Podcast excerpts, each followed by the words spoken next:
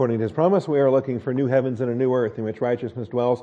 Therefore, beloved, since you look for these things, be diligent to be found by him in peace, spotless and blameless, and grow in the grace and knowledge of our Lord and Savior Jesus Christ. Our growth comes through the scriptures. Join me once again in Proverbs chapter 13. Proverbs 13. We're looking at wealth and uh, the true wealth that we understand, which is eternal life in Christ and the blessings we have to be saved and uh, the aspects there. I want to jump right back into it because we ran out of time last week, and I think we're on the verge of some pretty neat things as it relates to Old Testament soteriology, uh, aspects that uh, aren't taught as frequently, in fact, are mistaught, I think, in a lot of ways. And uh, uh critics of dispensationalism will accuse us of teaching two modes of salvation, which is not true. We never have. Um, there were some things Chafer wrote that were not expressed very well that you could maybe read that way, and that's unfortunate. Uh, but uh, believers have always been saved by grace through faith. It's the only way to get saved.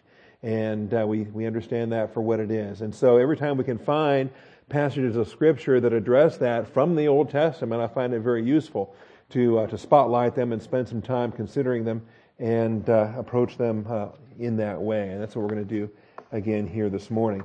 Before we do get started, though, let's take a moment for silent prayer that we can set aside our distractions. We can humble ourselves under the authority of God's truth. Shall we pray?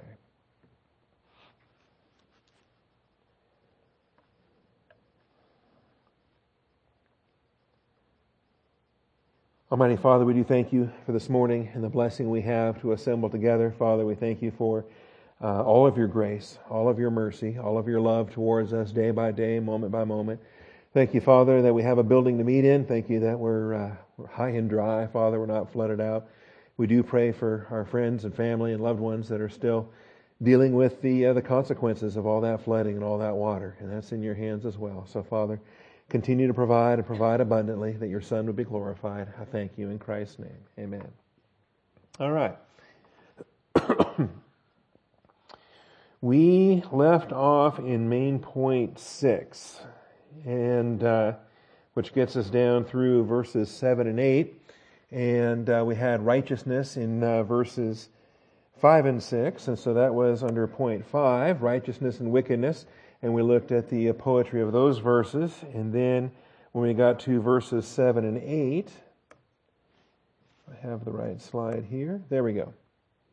We have two verses here in verse 7 and verse 8 that deal with wealth, that deal with money. In fact, there'll be another one coming up also in verse 11 uh, you'll notice wealth obtained by fraud dwindles, but the one who gathers by labor increases it. And so in verse 11, we have other financial uh, aspects that come up there. Uh, verse 11, though, is not connected to verses 7 and 8. In the, in the meantime, verses 9, 10, and 11, or verses 9 and 10 go into different aspects, and it's not poetically, it's not linked uh, the way that uh, verses 7 and 8 are. So I'm going to handle that separately when we get there. But here, uh, for this morning, though, looking at verses 7 and 8, there is one who pretends to be rich but has nothing. Another pretends to be poor but has great wealth. Uh, then verse 8, the ransom of a man's life is his wealth, but the poor hears no rebuke. All right, so these are the two verses we want to handle as a unit. And these are the verses that, that come together uh, in this way. And at first glance, they appear to be, uh, we could just limit it to the, to the first glance of these verses and it seems as if um, on a surface level, we're just talking about earthly money. It just seems like, you know, there's, there are some rich people out there that don't look very rich, and they're kind of faking it. They seem kind of poor. There's also some very poor people out there uh, that, uh, that they're faking it too, as far as that goes. So, uh, but I think there's so much more here to be read out of these passages, and in particular, as it connects to what true wealth actually is. And that's what I want to spend today dealing with. So again, that's verses 7 and 8. One who pretends to be rich but has nothing. So he's a total fraud. He's living on debt, living on credit cards. Uh, the world thinks he's the richest guy in town, but he's the poorest guy around. He's about to go to prison for, for bank fraud and whatever else because uh, he can't pay his debts. Um, then another pretends to be poor but has great wealth. And uh, so, yeah, you can preach it like that and say, okay, appearances can be deceiving. Don't judge a book by its cover. Uh, you know, you can't tell just by looking at somebody and things like that. But I think there's there's actually larger points being made here. And so I spelled it out this way in the in the outline. In terms of wealth, there is that which can be seen. All right, and we get that. But then there, there is also the appearances which can be misleading. And then ultimately, there is the true wealth. And the true wealth is the eternal life God provides. And so, whatever else you want to talk about, and every other form of wealth, and there's, there's financial wealth, there's relationship wealth, it could be wealthy with friends and family, there's all kinds of wealth that's out there, but the true wealth is the eternal life that God provides. And ultimately, uh, I think that's the main point that's being uh, driven home here in verse 8. The ransom of a man's life is his wealth. And so, who did that? Who paid that ransom? And, and, and, and obviously God did. We have eternal life. That is our wealth. And uh, if you have that, then uh, never mind being poor, we have eternal life in Christ. So uh, there it is. But the poor hears no rebuke. Does that seem odd? Uh, does it seem to be disconnected from uh, the ransom of a man's life is his wealth? Well, go back to verse 1, because that's how this whole chapter began. The wise son accepts his father's discipline, but a scoffer does not listen to rebuke. And that parallelism there, to, to reuse that line from verse 1, not listening to rebuke, and to bring it down here into verse 8, I think that's the biggest clue of all. I think that's the nature of, of uh, Solomon, or whoever compiled these proverbs in this order, specifically linked them in this order and put verse 8 that way with the parallels there from verse 1 to show us that the real contrast here is the idea of being saved or not being saved. Are you listening to the Word of God? Will you listen to what God says? And if so, then you respond to God's promise, you believe in God for eternal life, and you're the wealthiest guy around. If you ignore what God says, if you ignore His gospel, if you ignore His promise, then uh, you're the scoffer that listens to no rebuke, uh, and you are poor you are literally poor. So there's a parallel there between the scoffer in verse 1 and the poor in verse 8, not hearing the rebuke or not listening to the rebuke. All right. Now, last week we looked at the uh, apparent riches, pretending to be rich, and uh, the folks that are doing that, or the apparent riches. Understand the money of this life comes and goes. And uh, sometimes, even when we think it's safe, it's gone. It's not as safe as we thought it was. It's called the uncertainty of riches in 1 Timothy 6.17. Uh, they can also be delusional. Earthly wealth can be re- delusional, which we read in Revelation 3, the church of Laodicea. They thought that they were rich and wealthy, had need of nothing.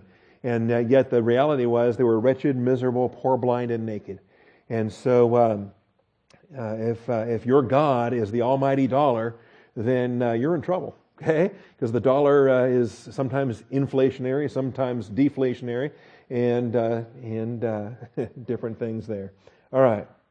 The individual soul is more valuable than the entire world. And that's a context. Jesus said that in Matthew 16, 26. Let me reread that in case you've forgotten or lost track of what we dealt with last week.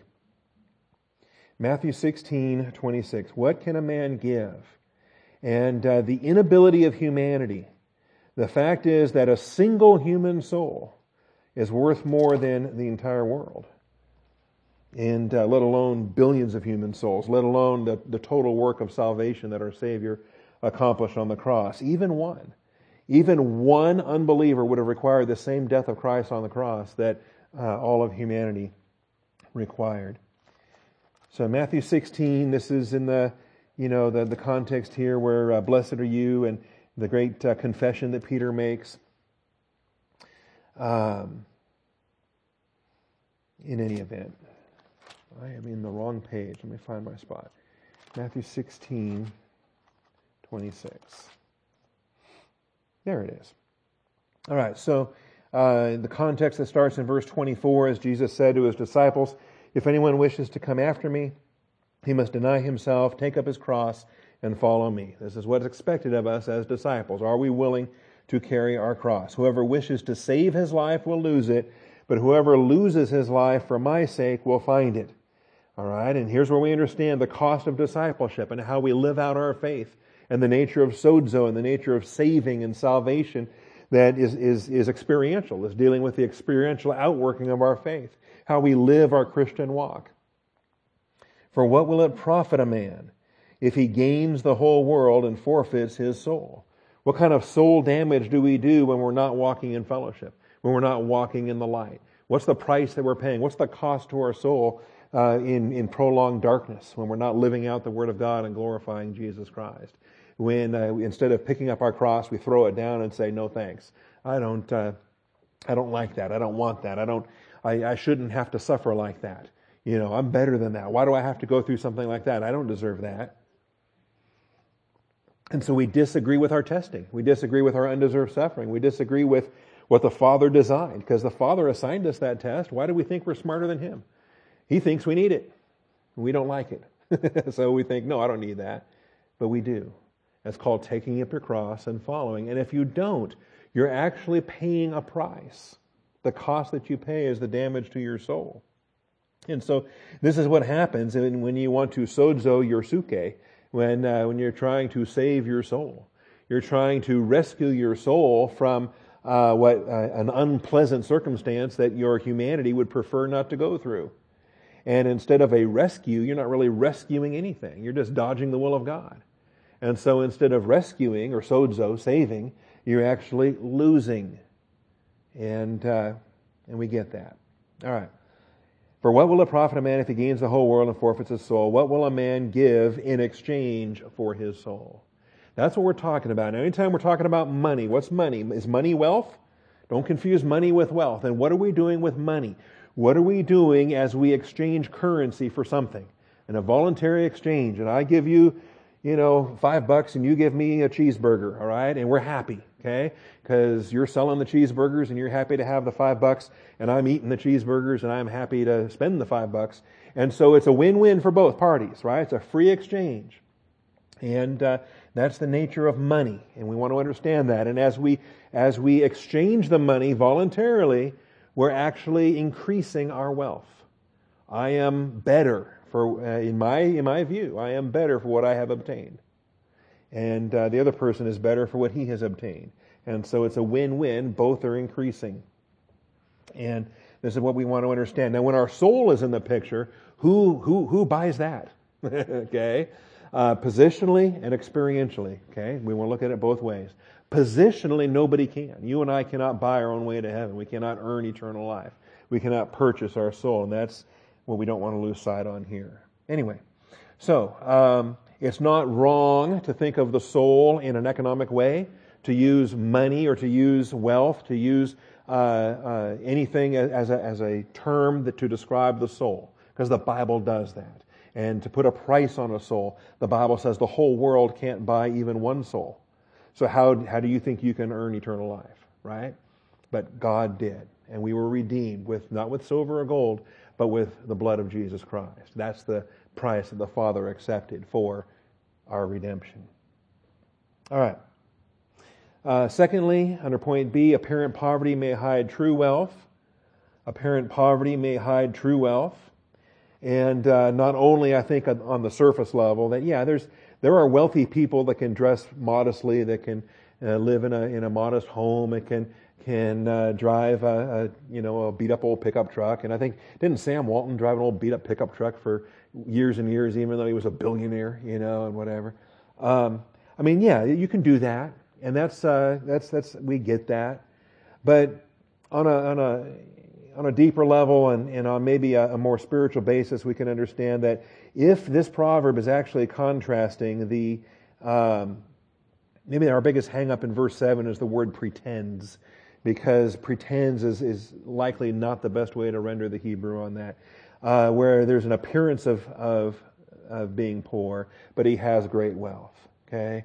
And on that basis, I think we've got a proverbs here, a proverb here that is very much in line with uh, 1 Corinthians and 2 Corinthians, and when we talk about where uh, Christ, for uh, our sake, though he was rich, he became poor.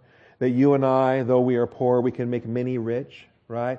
And we understand that we have the juxtaposition of earthly wealth with heavenly wealth. And you might be the poorest guy in town, but you are wealthy in spiritual things uh, as, a, as a steward of the Word of God. And so, uh, you know, you got the widow of, in Luke 21, they put two little lepta coins in the, in the treasury, and Jesus said that she gave more than all those rich guys put together. And uh, so, if you understand the, the juxtaposition between earthly wealth and spiritual wealth, then sure, You could have an apparent poverty and a true wealth that, that staggers the imagination. And we have that as well. All right. So that brings us then to point C, which is really, I think, the meat of what we're looking at here in terms of eternal life. The ransom of a man's life is his wealth. The ransom of a man's soul. Now I'm taking that phrase and I'm making that equal to purchasing our salvation, purchasing our redemption. We are, we have been ransomed. And the Bible says that, that we have been ransomed, not with gold and silver and gold, such perishable things as silver and gold, but with the precious blood of Jesus Christ. We have been ransomed. We have been redeemed, ransomed, purchased. All these terms are used. And so, uh, in that context, then, the ransom of a man's life is, or his soul, nephesh in the Hebrew, the ransom of a man's soul is his wealth. And if you don't think you're wealthy, just remind yourself your soul has been ransomed. And uh, then you can relax and say, okay, I'm wealthy. I am absolutely wealthy. Do I, do I realize what the Father spent to ransom me? You know? Uh, it's, uh, it's, it's humbling. It's, uh, it's flattering. It's humbling. It's, it's, sometimes it's unthinkable. It, just, it boggles my mind that He would do that for me because I'm, I'm vile. I'm a sinner. Why would He send His Son to give me eternal life? And yet He did. So, if, if we can read this verse this way, and if there are other passages of Scripture that support that, then there's, uh, there's even better reasons to read this verse this way. And I think it becomes overwhelming that yes, the whole tenor of Scripture does uh, speak to that truth. So let's start with Psalm 49 and, uh, and work our way through these. Psalm 49. And you'll see in, in each of these what I'm talking about. We'll see the, uh, the aspects here that take uh, financial terms and uh, really are speaking to eternal life. Starting in uh, Psalm 49, verses 6 through 9. All right.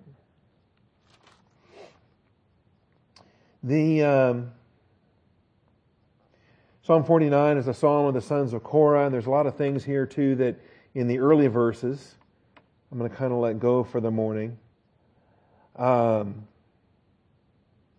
verse 5 says, Why should I fear in the days of adversity when the iniquity of my foes surrounds me? And uh, realizing that believers of every generation have always dealt with this that uh, if you're saved, if you name the name of Christ, you're going to come into conflict. There's going to be those that uh, don't have your worldview. And uh, even those who trust in their wealth and boast in the abundance of their riches. And so, uh, whoever the author of this psalm was, was dealing with that. I think we all do. You're living the Word of God, you're born again, you're conducting your life according to the Scriptures, and here's these unbelievers, here's these mockers. And some of them are very wealthy in, uh, in their life of unbelief, and uh, that can become a test. It becomes a big challenge. Well, there he is boasting. And what, what does his money bail him out of? What kind of, what can his money rescue him from? Well, one thing his money can't do is get him saved. And, then, so we see this here. Um, verse 6 again, even those who trust in their wealth and boast in the abundance of their riches, no man can by any means redeem his brother or give to God a ransom for him. For the redemption of his soul is costly, and he should cease trying forever, that he should live on eternally that he should not undergo decay. decay. All right? So you take the wealthiest guy on earth, and yet, can he buy his soul? Can he buy his own eternal life? Can he keep himself from decaying? and, uh, and there it is. You know, wouldn't it be fun if we could insert that verse at the bottom of TV commercials? you know, like uh, those lawyer announcements they always put at the end of commercials and say, you know, warning, you know, blah, blah, blah. Um, you know, because we're constantly being sold products, you know, uh, skincare or, or, health products or vitamins or, I mean, all the, we're constantly being sold products. And I like to have a little disclaimer at the end saying, um, you know, if you're trying to, uh, uh that he should live on eternally, that he should not undergo decay. God alone provides for that, not uh, not these products. All right, you can try to you can mask you can mask the wrinkles. you can uh, you can cover up uh, you know, the appearance of age, but guess what? We're all getting older, and that, uh, that it just doesn't stop. Anyway, I'm not going to succeed in putting Psalm 49.9 at the end of different television commercials, I would like to if I could. But the redemption of his soul is costly. All right, so here we have again, just like in Proverbs, we've got financial terms. We have uh, redemption, or in Proverbs it's ransom. But the, uh, the, the commodity, that, that which is being uh, purchased and obtained, is the soul, is the nephesh of a human being. Just one. Just one human being. Can you lay down your life for your brother? Can you redeem your brother's soul? And uh, we can't. And you could try forever. And even if you had uh, that he should live on eternally, uh, that he should not undergo decay, we can't buy it. None of us can. There's nothing we can do to purchase it, to earn it, to deserve it. Uh, the whole world can't buy one soul, let alone all the souls of every human being that need to be redeemed. And there it is. All right, how about Psalm? Uh, uh, let's see, is there more to that? There's more here in Psalm 49. It goes on. Verse 10 says, For he sees that even wise men die, the stupid and the senseless alike perish, and uh, leave their wealth to others. They're, uh, you know, so you can get kind of depressed. You can kind of, you know, if you don't have Christ, if you don't have uh, the scriptures and the Word of God, then, uh, then yeah, that's a kind of a depressing thing. Getting old is kind of a bummer. Um, you know, the outer man perishes, but the inner man is renewed day by day. That's our blessing. Well, what happens if the inner man's not being renewed day by day? What happens if you're not in the Word of God? What happens if you're not getting the encouragement of Scriptures? Well, then you've got this decaying older man that's just dying, dying, dying, and there's no divine provision to uh, to provide for that. So then you get all depressed, and then you think, well, what point is there? What difference does it make? I'm going to die. The wise man's going to die. The stupid man's going to die. And what's the difference? Leaving their wealth to others. Their inner thought is that their houses are forever, their dwelling places to all generations. They have called their lands after their own names. Ah, there we go. Here's a way I can be eternal. I'm going to leave my name everywhere I can. I'm going to leave my name. I'm going to have a, I'm going to have my name on a town. My name's going to be on a country. My name's going to be on a on a on a monument. My name's going to be on a hospital. Okay, and so uh, I'm going to have a park named after me or whatever. And so if you're really famous and really rich and really whatever, you can have your name on all kinds of stuff. See, how long does that last? Is that a form of eternal life? Can you leave yourself a legacy by leaving your name scattered everywhere? Well, until another generation comes along that decides to tear your statues down, right? decides to rename your schools, decides to rename your hospitals and your parks and, and everything, and then they start scrubbing your name from all of history. So, so much for your uh, your eternal life. Okay, if that's what you were doing to obtain immortality. So, uh, yeah, but man in his pomp will not endure. He is like the beasts that perish, and so so much for pomp. Anyway, so that's Psalm 49. There's a lot more there. We'll leave that. Uh, how about Psalm 112? Psalm 112 and verse 3.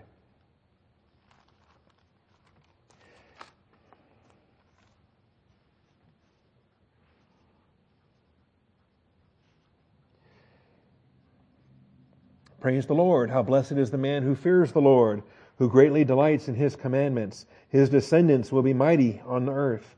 The generation of the upright will be blessed. Wealth and riches are in his house, and his righteousness endures forever.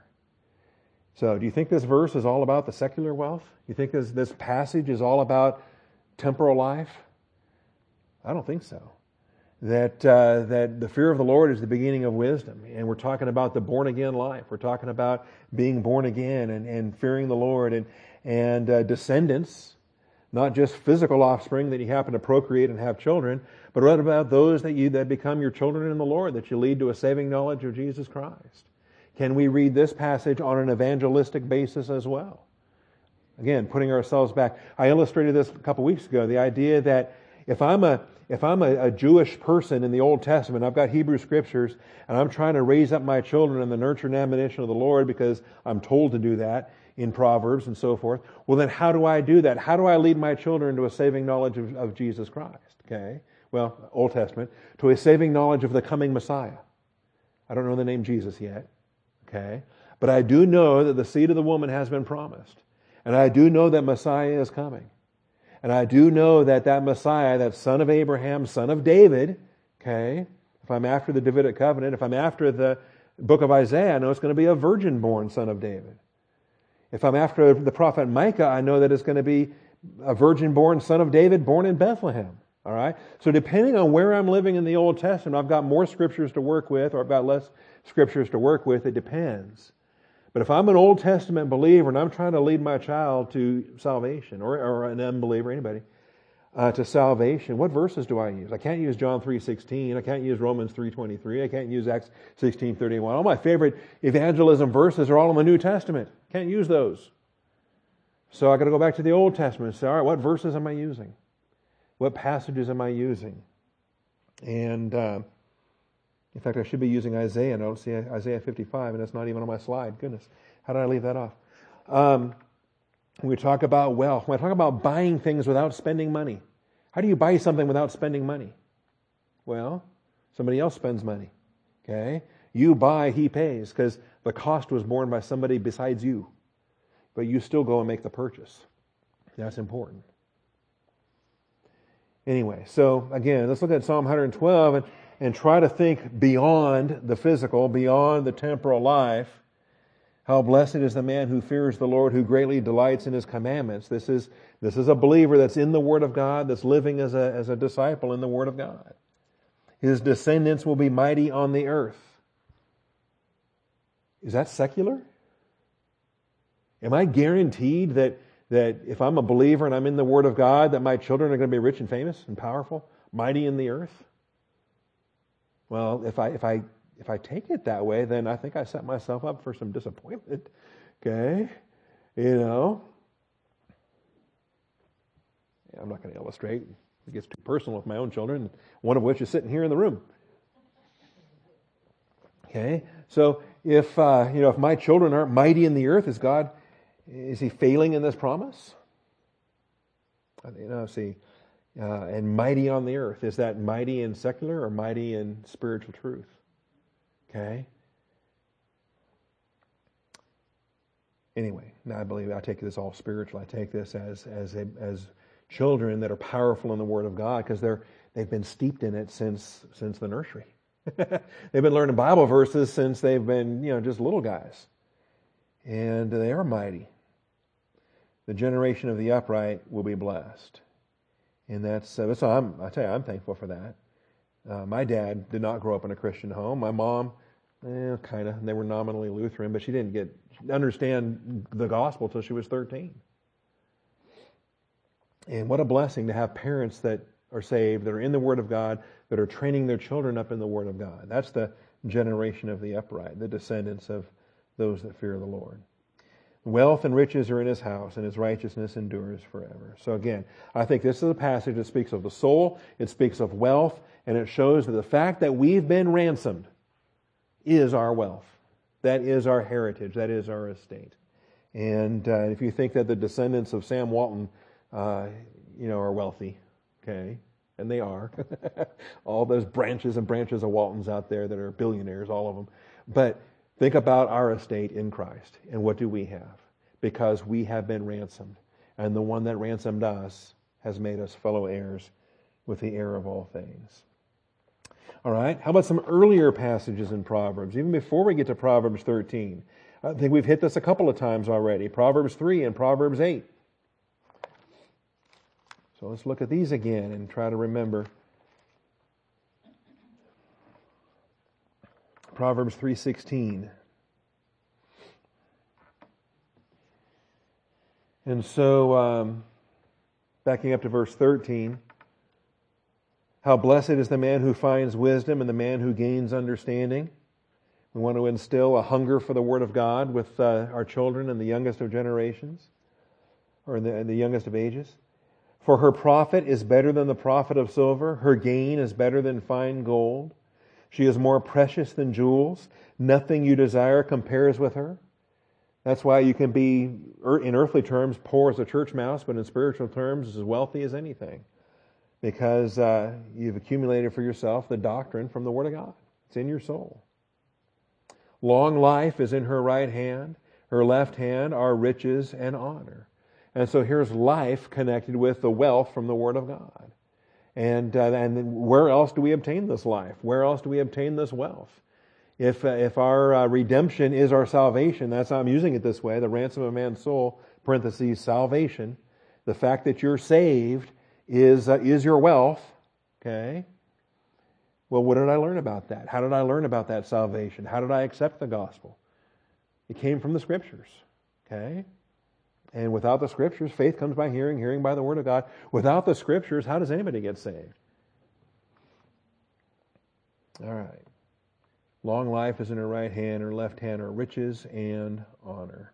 Her ways are pleasant ways, all her paths are peace. She is a tree of life to those who take hold of her, and happy are all who hold her fast. You know, God uh, did away with the original tree of life, wouldn't let Adam and Eve go back in there, and I think with Noah's flood completely obliterated the geography of, of the earth. So, uh, you know, tree of life didn't have to be guarded after that. Um, but what has He given? He's given us the Scriptures. He's given us truth. And so any generation then can respond to the Scriptures, can respond to the promise of eternal life. We can take hold of the Scriptures, the promise of eternal life, believing in, the, in, uh, in Christ. See? And that's, uh, again, we're talking from an Old Testament standpoint here, looking forward to a coming Christ. You and I look back to the Christ who came. Proverbs 8 18. Proverbs 8 18. Remember, this is the uh, wisdom personified here. I, wisdom, dwell with prudence. I find knowledge and discretion. The fear of the Lord is to hate evil. Pride and arrogance and the evil way and the perverted mouth I hate. Counsel is mine and sound wisdom. I am understanding. Power is mine. That's why I think mighty in the earth is not secular. I think it's, it's spiritual. It's mighty in the scriptures, mighty in God's wisdom. By me kings reign and rulers decree justice. By me princes rule and nobles, all who judge rightly. Remember this? And then he says, I love those who love me, and those who diligently seek me will find me. Okay, we talked about this in Proverbs 8. We talked about this as a soteriological emphasis. Riches and honor are with me, enduring wealth and righteousness. My fruit is better than gold, even pure gold, my yield better than choice silver. All right. I walk in the way of righteousness in the midst of the paths of justice. So it's not only is it soteriological that you come to Jesus, you seek Him, you find Him. Now that you're with Him, there is a corresponding walk. You don't just come to, to Jesus and end of story. You come to Jesus and then you walk with Jesus. That's the point. To endow those who love me with wealth, that I may fill their treasuries. So yeah, take it from verse 18 all the way down to uh, verse 21, or even back up to verse 17 about seeking and finding. And, uh, and you'll notice that there, that we have the redemption of the soul in a financial context. How about Jeremiah 9? Jeremiah 9, verses 23 and 24. I don't know that I stressed this in our Jeremiah series. It was such a roller coaster trying to cover a whole chapter in a Sunday that uh, you kind of hit the big ideas and and uh, and move on to the next one. Uh, but in Jeremiah chapter nine, there's some interesting things here. Verses 23 and 24. Maybe I might use this verse to talk to my child, to talk to my friend, to talk to somebody that was trusting in something other than Messiah for eternal life. Thus says the Lord, let not a wise man boast of his wisdom let not the mighty man boast of his might. Let not a rich man boast of his riches. But let him who boasts boast of this, that he understands and knows me. Now take this passage soteriologically, take this in terms of salvation. One definition of eternal life is that they know me, and uh, that they know the Father and Jesus Christ, whom thou hast sent. So here that he understands and knows me that I am the Lord, who exercises loving kindness, justice, and righteousness on the earth. For I delight in these things, declares the Lord. If you know the Lord, that's, a, that's an expression we use, and it's an expression the Bible uses for to, to communicate the reality that you have eternal life. You know the Lord. We use that expression all the time. It's biblical. See. In fact, I kind of like it better than just saying, Are you a Christian? Because sometimes I get goofy answers. Sometimes people think they are and, and they don't know the first thing about trusting in Christ for eternal life. So, oh, do you know the Lord? Starts the conversation. How well do you know the Lord? When did you come to know the Lord? You know, you get different expressions there that, that speak to our salvation status. We're born again. And this, this was known in the Old Testament. Absolutely, this was known in the Old Testament. Uh, Jesus was absolutely horrified that Nicodemus, the teacher of Israel, could not grasp his you must be born again message of John chapter 3.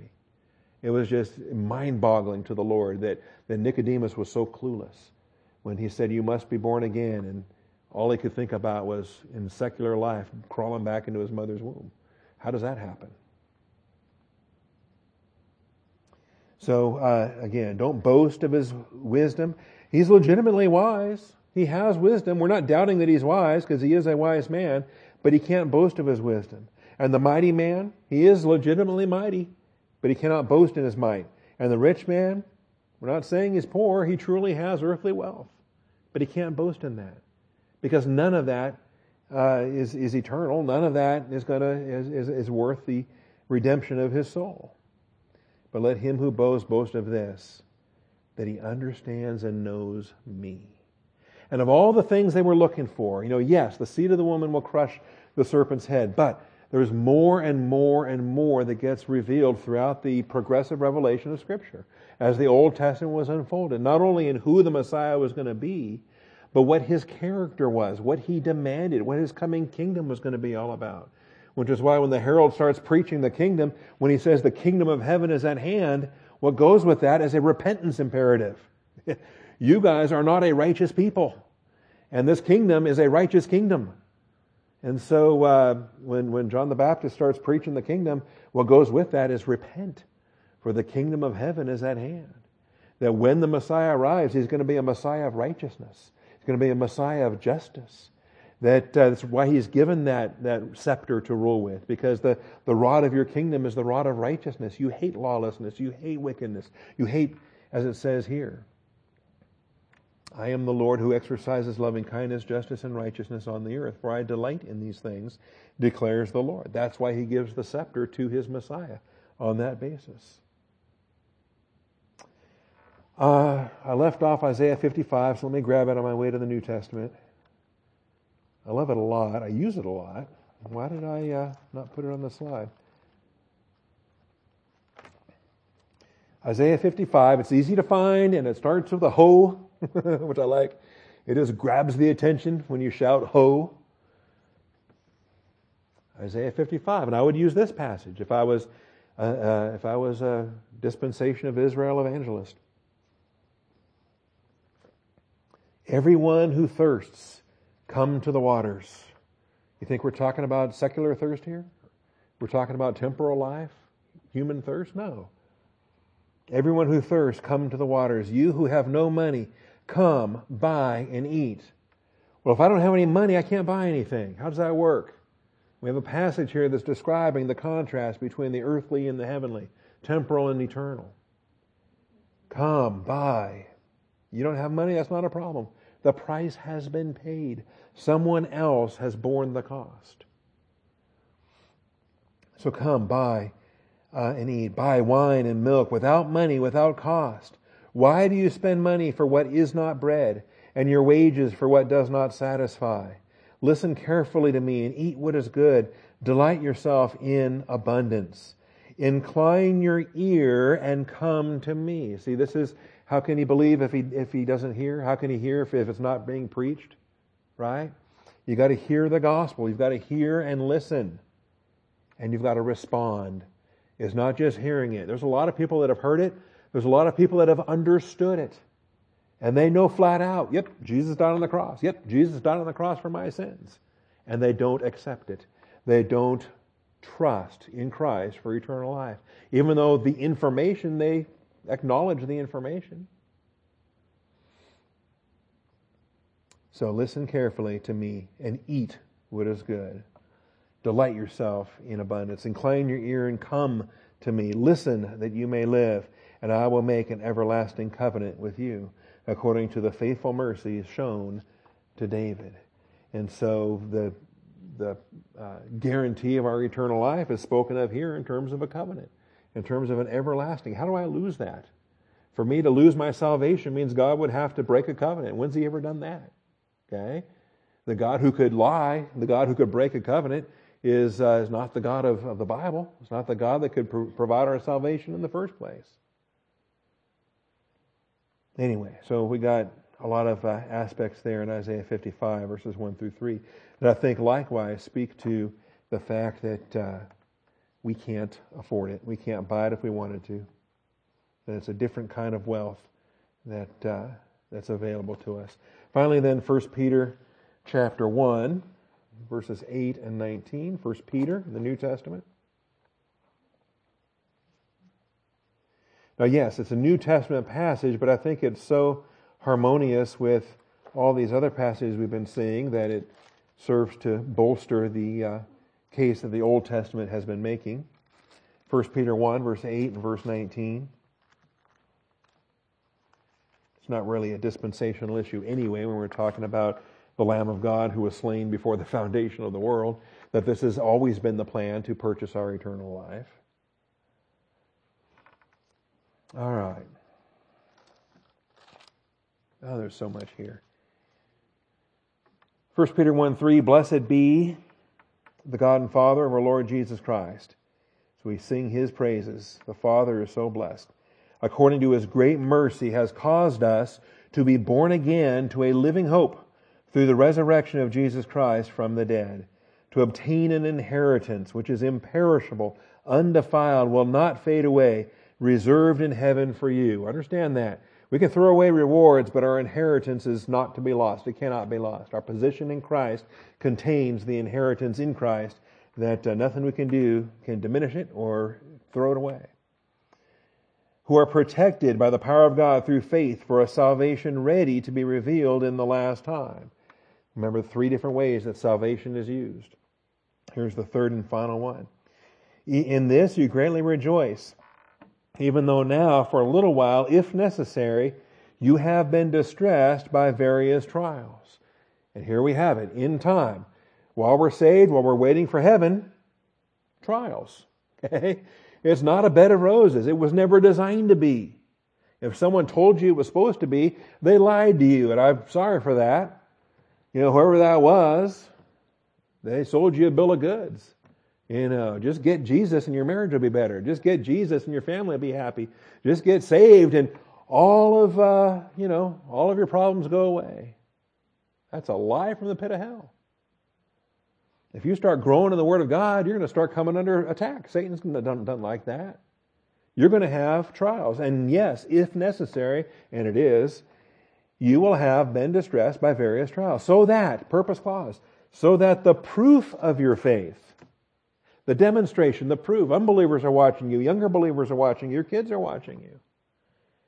More precious than gold, which is perishable, even though tested by fire. Isn't that great? May be found to result in praise and glory and honor at the revelation of Jesus Christ. Now, one takeaway from that verse is to recognize that gold is perishable. This world calls it precious. It's a precious metal. No, it's a perishable metal. and uh, it's going to perish along with uh, the silver, along with the platinum, along with everything when the whole heaven and earth are destroyed by fire and all the elements are, are consumed by intense heat. What happens to gold after that? All right. We'll talk about what's precious. What's more precious than that? Us and our redemption. So we get down, there's other things in the middle of this, but uh, verse 17, if you address as Father, the one who impartially judges according to each one's work. So you're enduring the suffering, you're, the proof of your faith is being demonstrated, you're bearing fruit. Um, all this is, is happening. Uh, conducting ourselves in fear during the time of your stay on the earth, knowing that you were not redeemed with perishable things like silver or gold from your futile way of life inherited from your forefathers.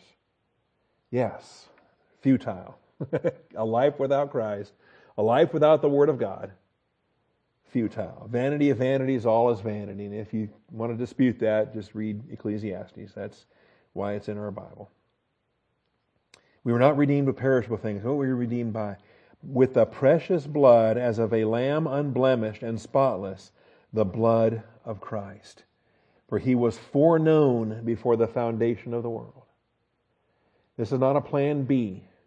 When God created volitional beings, angels and humans alike, when God created volitional beings, he knew full well the consequences would be a fall an angelic fall and a human fall. And in perfect agreement with the Father's plan, the Son and the Holy Spirit were in agreement.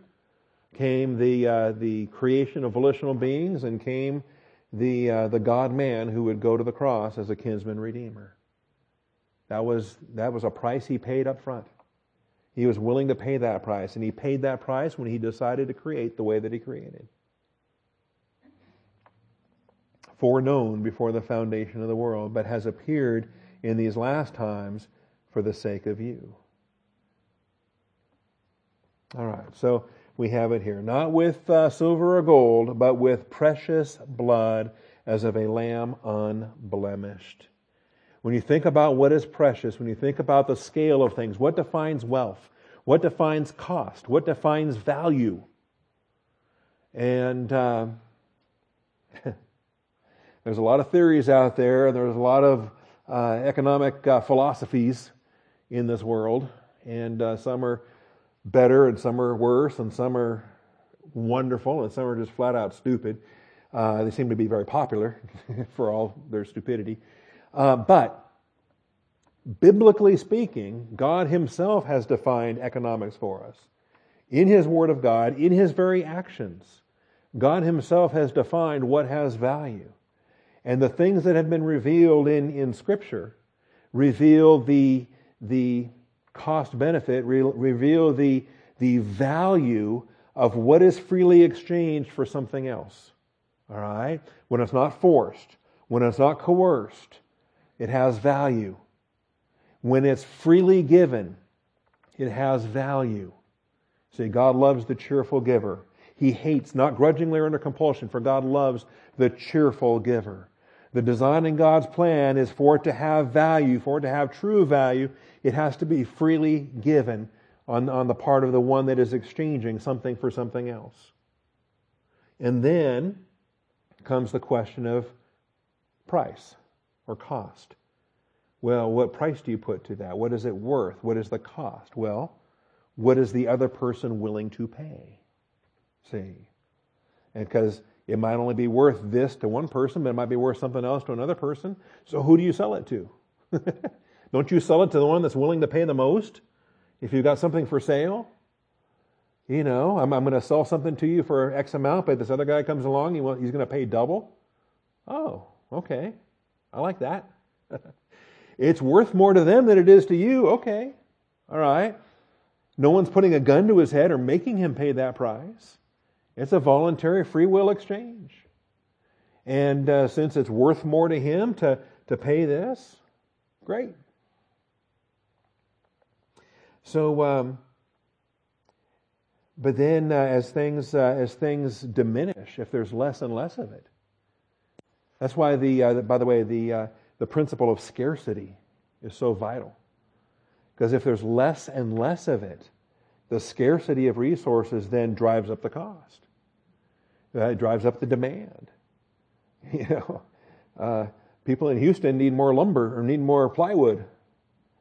All right, and uh, it's worth a lot to them right now, and and and uh, um, there's a there's a need there that we don't necessarily have in Austin or Jollyville or wherever. Okay, and that affects the the price, and it's supposed to affect the price. That's supposed to provide the incentive for a whole lot of people to take a whole lot of lumber and a whole lot of plywood down to where it's needed. Also removes it from here, where it's not needed as much. Okay? Anyway. By the way, this is not Bible, but if you want some fun, uh, go to YouTube or Google and find Walter E. Williams on price gouging. Okay? Because he'll show economically why price gouging isn't price gouging and it's not the popular thing that politicians like to buy votes with. And it seems nice, like minimum wage, hey, I'm looking out for the little guy, but they don't understand why scarcity drives cost and the benefit of driving cost. And if you cap a price on something and say, no, you can't sell it for any more than what you were selling it for before, then you are just dampening all incentive, all motivation. And who's going to bother loading up a, a, a, a, truck full of lumber and taking it where it's needed if he's not going to make money for it? It's not worth it to him. He'll just stay where he is and sell it for the same price. If, if all he can get is this price here, well, I'll sell it in Jollyville. I don't need to drive all the way down there. I'll sell it here for the same price anywhere. Okay? Understand? Anyway, if you don't understand, then uh, Walter Williams explains it better than I do. But um, just a brilliant, brilliant economic mind. I've never been disappointed by any Walter E. Williams economic video. All right. Um, but scarcity, okay? And that's why for an infinite sacrifice, for an infinite price, it requires an infinite payment. And that's why the, uh, the, the death of Jesus Christ is infinitely valuable, infinitely worth the redemption of humanity, the redemption of all humanity in Adam. See? And that's the price that's paid. And that's the value that the Father placed on it, because it's the Father who was satisfied by the blood of Christ. And uh, the, the satisfaction of the Father accepted the infinite cost of his Son. So, um, we have that as well. All right. The last phrase then is dealing with the poor. The poor. And uh, this is the unsaved. He has no ears to hear. He does not listen to rebuke. He cannot listen to a rebuke. And uh, he's poor.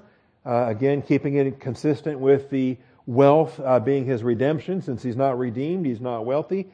He is poor, and he has no ears to hear. He cannot listen to a rebuke. And that's what we had back in verse 1, not listening to the rebuke from the Word of God. This is what we have throughout the scriptures. The unbeliever cannot hear the word of God. He can understand the English words. He can sit in this room as you sit in this room and you're hearing the word of God as it comes forth. The Holy Spirit communicates to your soul. And they're listening, the unbelievers listening to the word of God, hearing the same English words you're hearing. And yet, no living human spirit to receive the truth. No apprehension of the spiritual reality of what he's listening to whereas, of course, the believer does. We have the ears to hear. Matthew 11 and verse 15. There's more uh, he that has an ear to hear besides Revelation 2 and 3. Um, those are the easy ones to find because there's seven of them, one for each church. But uh, Jesus uses the expression in Matthew 11, 15. And this is before the day of Pentecost. This is Old Testament in uh, the stewardship of Israel. He, uh, in Matthew chapter 11, talking about John the Baptist, the, um, among those born of women, there is arisen, there has not risen anyone greater than John the Baptist. Isn't that great? The greatest Old Testament believer ever. And yet, the one who is least in the kingdom of heaven is greater than he the biggest church age loser you can point a finger at. Positionally, has greater reward, has greater inheritance, has greater uh, standing than the pinnacle of Old Testament um, spirituality. And from the days of John the Baptist until now, the kingdom of heaven suffers violence, and violent men take it by force. Where's the kingdom now? it's not on this earth. Okay? It's been usurped. They crucified the king. And uh, for all the prophets in the law prophesied until John. And if you are willing to accept it, John himself is Elijah who was to come. There's a promise of the coming Elijah, but if you care to accept it, if you have the spiritual discernment to cycle the doctrine and relate the Old Testament promise to the New Testament reality, we have John the Baptist who functioned as the forerunner, as the herald, in the first advent of Jesus Christ. He fulfilled that role. He, and if you care to accept it, he, he himself is Elijah who was to come. And Jesus then says, He who has ears to hear, let him hear. It requires spiritual ears. You've got to be born again. You've got to have the spiritual ears. And you've got to volitionally hear. You've got to listen to what you're hearing. And I think a lot of people hear but don't listen. If you have children, you know what I'm talking about. if you have teenagers, you really know what I'm talking about. Okay? Or if you have a husband, a lot of you housewives know what I'm talking about. Your husband's hearing, but is he really listening? Oh. All right. So Jesus uses this. Same thing in Matthew 13, verses 9 and 43.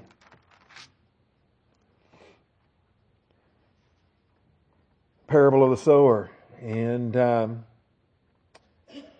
others fell on the good soil, yielded a crop, some 100 fold, some 60, some 30. Why is that? Why do some bear more fruit than others? Why are some believers more productive than other believers? because he who has ears, let him hear. And uh, some, uh, we all have ears, but not everyone hears.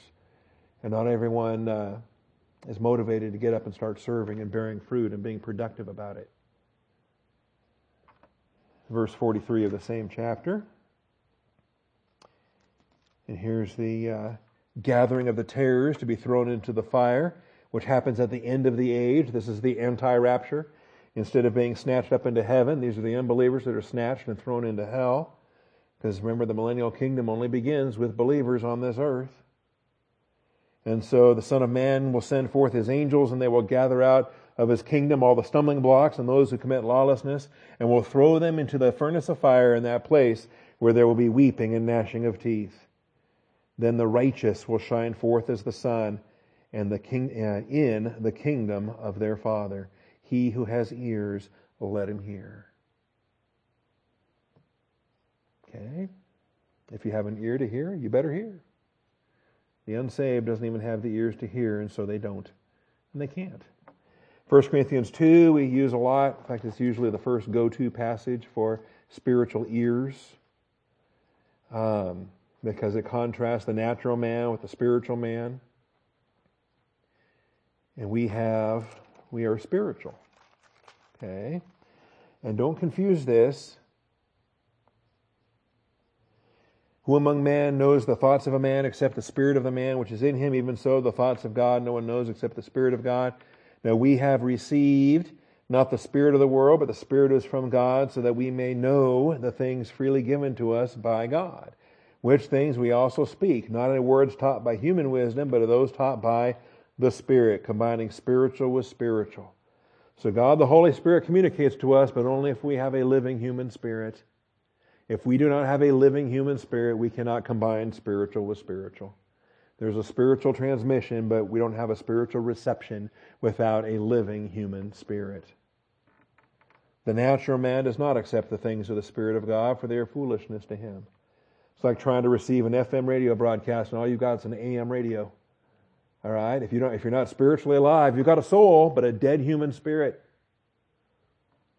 So all you get is the AM radio band. Okay? You don't get the FM radio band. All right. But the thing, but uh, he who is spiritual appraises all things, yet he himself is appraised by no one. So this is what it comes down to. Is your human spirit made alive? Are you born again? If you have a living human spirit, you can apprehend the Word of God. Is that clear? A lot of people teach this as if it's God the Holy Spirit. That you and I, we were permanently indwelled by God the Holy Spirit. And because we have God the Holy Spirit permanently indwelling us, then we can understand doctrine. Well, how did Old Testament believers understand doctrine? They didn't have the Holy Spirit. Okay? But they had living human spirits. They could be spiritual as an Old Testament saint with a living human spirit. And that's what this passage is driving at. All right. And then finally, seven times in Revelation 2 and 3, he that has an ear, let him hear. And specifically in the church age, let him hear what the Holy Spirit communicates through the local churches, to the local churches. So Revelation 2, I'm out of time, but Revelation 2 and 3, you got the verses there. Uh, verse 7, 11, 17, and 29, all in chapter 2. Verses 6, 13, and 22 in chapter 3. You can find them yourself because it's the closing expression in each of those paragraphs to the, uh, to the seven churches. Father, I thank you for this morning. I thank you for this truth. I thank you for um, the redemption of our soul, which we could not do ourselves. We couldn't buy ourselves. And yet you came and paid the price, Father, so that we can, we can buy without money. We can buy without cost. And I thank you for that. I thank you for the price that was paid. I thank you for grace. Grace doesn't mean free. Grace uh, is uh, somebody else's expense. Uh, that, that, there was a price to pay, and we're not paying it because someone did on our behalf. And I just thank you so much for it. And I pray that we might be reflective of grace, not making everything free, but bearing the cost to benefit others, Father, who, who can uh, be blessed. And so, Father, work in us to be expressions of grace, even as we are so wealthy as recipients of grace. Thank you, Father. In Jesus Christ's name we pray. Amen.